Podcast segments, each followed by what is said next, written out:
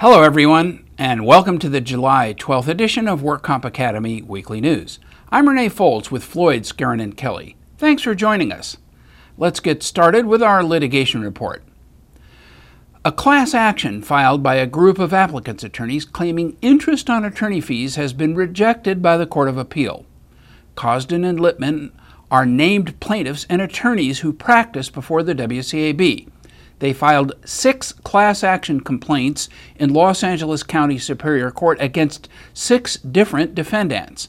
They targeted the State Fund, Travelers, Explorer Insurance Company, State Farm, Marriott Claim Services, and Stater Brothers Markets.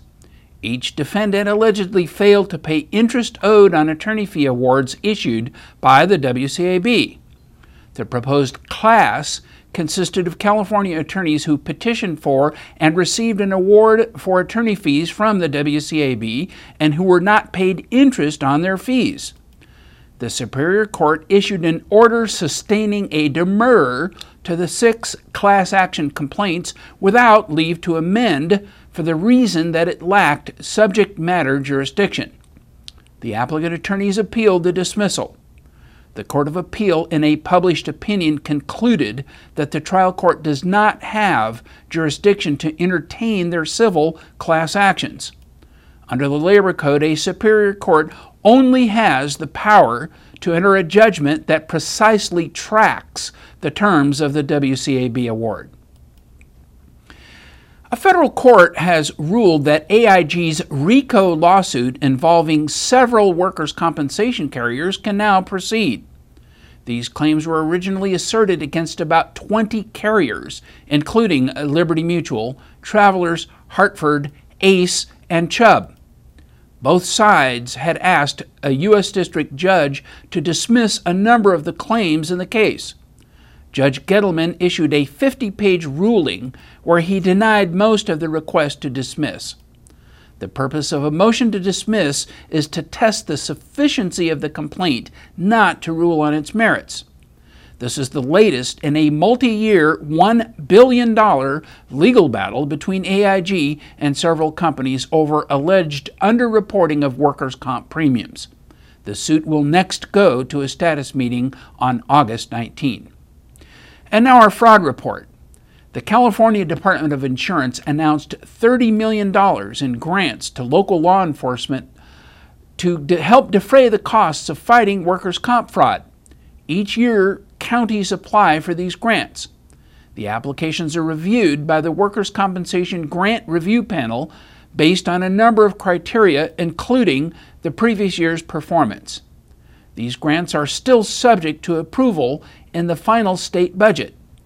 The highest single grant is $5 million proposed for Los Angeles County, followed by about 4.9 million for San Diego County, 3.3 million to Orange County, and San Bernardino is slated to receive about 2.2 million dollars.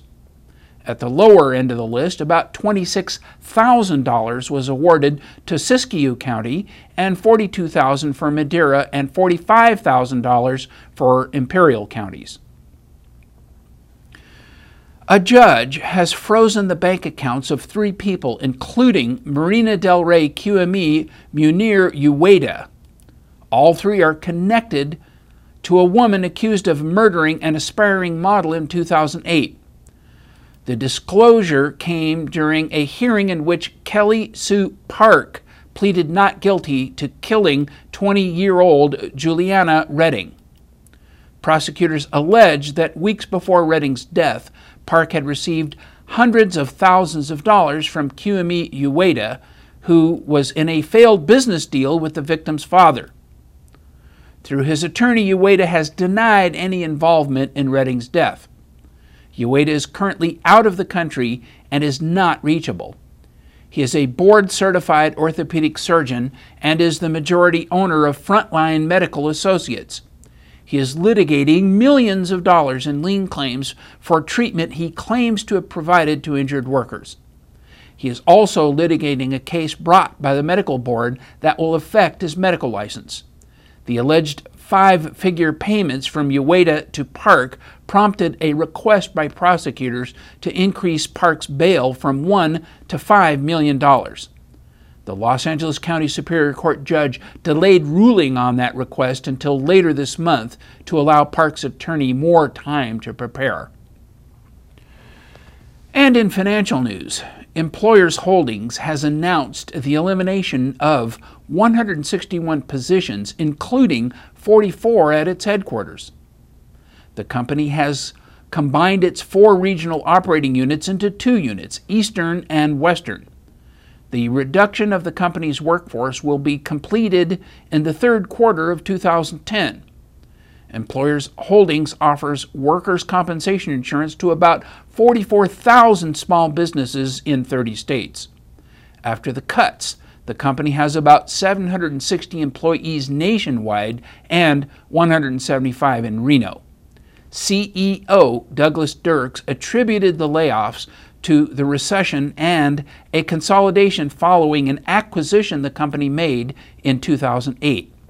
He says the company's gross revenue for the first quarter was down 35% from a year ago, which also was a contributing factor to the decision.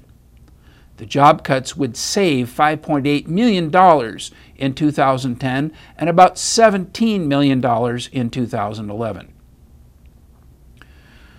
The CWCI reported that California's workers' compensation insurers lost more than $1.5 billion in their underwriting in 2009 due to a battered economy and lower workers' compensation rates.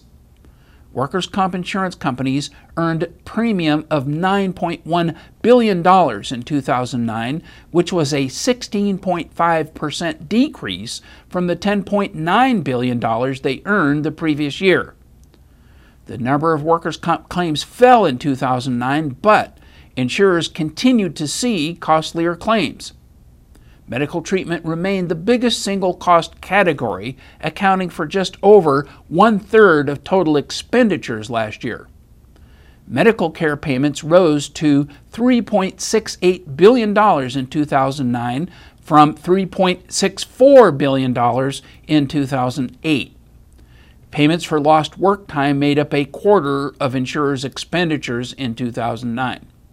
Temporary disability was the largest claims category in indemnity payments, accounting for over 48% of claim costs. And in regulatory news, the Division of Workers' Compensation has modified its draft physician fee schedule and has posted an online forum for members of the public to review and comment on the revised draft. Members of the public may comment on these new modifications until July 20. The draft regulations propose adopting the Resource Based Relative Value Scale, or RBRVS, as well as ground rules relating to calculation of fees.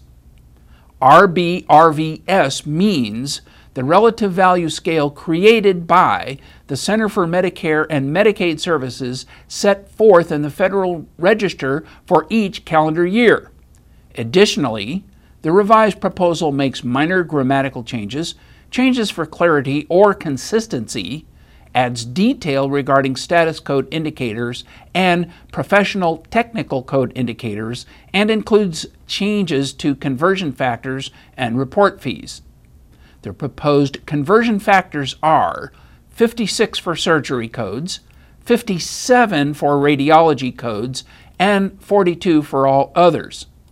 Because anesthesia services are not comparable to the relative value units for other services, the category has its own conversion factor of 34.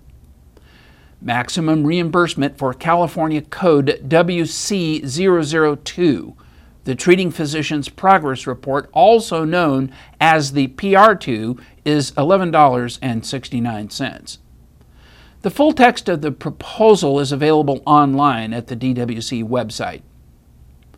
And now our medical report.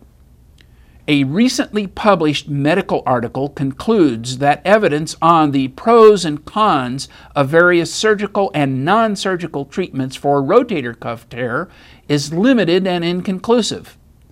The rotator cuff is the band of muscles and tendons that stabilize the shoulder. Rotator cuff tears are among the most common conditions affecting the shoulder. Medical treatment according to workers' compensation law must be supported by scientific medical evidence.